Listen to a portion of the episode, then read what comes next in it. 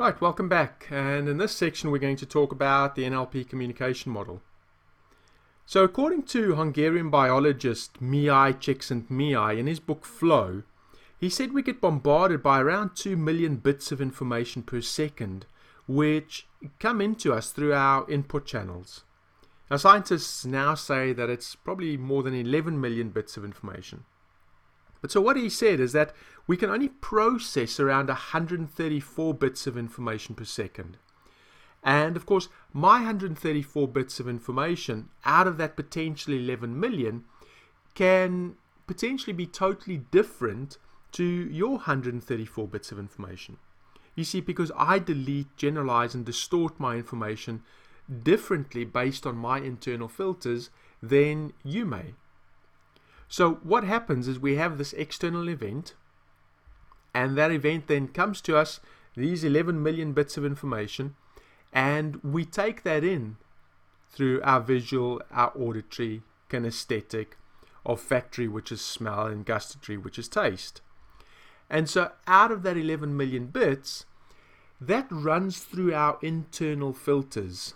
And our internal filters would be time, space, matter, energy, our language, our memories, our decisions, our meta programs and personality types, our values and beliefs and our attitudes.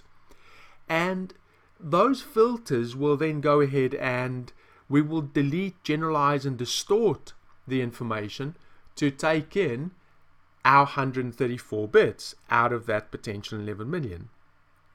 And so deletion occurs when we selectively pay attention to particular aspects of our experiences and not to others.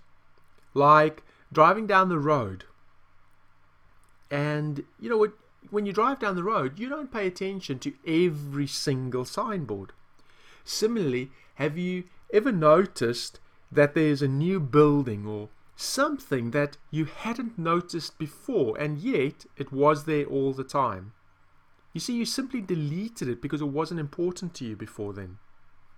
And without deletion, we would be faced with far too much information for our conscious mind to actually handle. Now, distortions happen when we make shifts of data in our sensory data by making misrepresentations of what's real. For example, this can happen when we mistake somebody for someone else, or imagining how somebody might look even before you have ever met them. Now, generalizations is where we draw like conclusions about someone or something based upon previous experience. To generalize can actually help us to learn by taking in information we have and drawing conclusions about the meaning of the effect of those conclusions. Example, if you've ever burnt your hand on a hot plate once, you don't need to touch another hot plate to know that that will also burn. Now, the unfortunate side is this can also cause us to form limiting beliefs about ourselves and, of course, our capabilities based on previous failure. And that in turn, of course, can hold us back from doing that thing again for the rest of our life. So we delete, we generalize, we distort the incoming information, and we then go ahead and we form an internal representation. Now that internal representation is based on one of six things that we can do in our head. We create pictures, sounds, feelings, taste, smells, and of course the self-talk. And so, example of that, if I asked you to think of somebody that you really love, you may have a picture of that person in your mind. You may be able to smell their smell or feel what it feels like to give them a hug, or you might be imagining saying something to them or them saying something to you. Or you might say something to yourself about how you feel about that person. And so those are examples of how this internal representation can be made up. Now, of course, remember that that's based on my 134 bits of information, which can be totally different to yours. You see, people can go to the same party and have different experiences because they delete, generalize, and distort the information based on their own internal filters. And so that internal representation is then coupled with our state and coupled with our physiology to determine our external behavior. So our state would be happy state, sad state, and so forth, where physiology would be, you know, how do you stand? How do you carry yourself? Are your shoulders leaning forward and you're slouching, or are you standing up proud, shoulders back, chest out? In fact, let's do this as an example, if it's safe to do so. Why don't you go ahead and lean over your legs, over your knees? So as you do that, have your arms hang down beside your legs. You can do this seated or standing. And as you do that, I want you to breathe out and really slouch. Have your shoulders lean forward.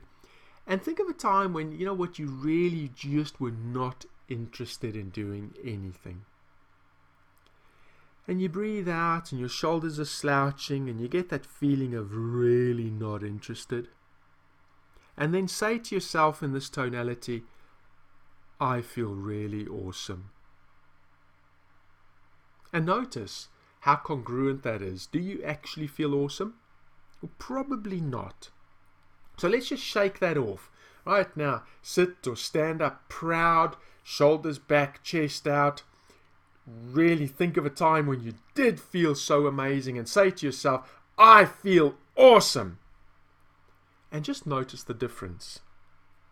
You see, if we can control our state or our physiology or our internal representations, then we can actually change our external behavior.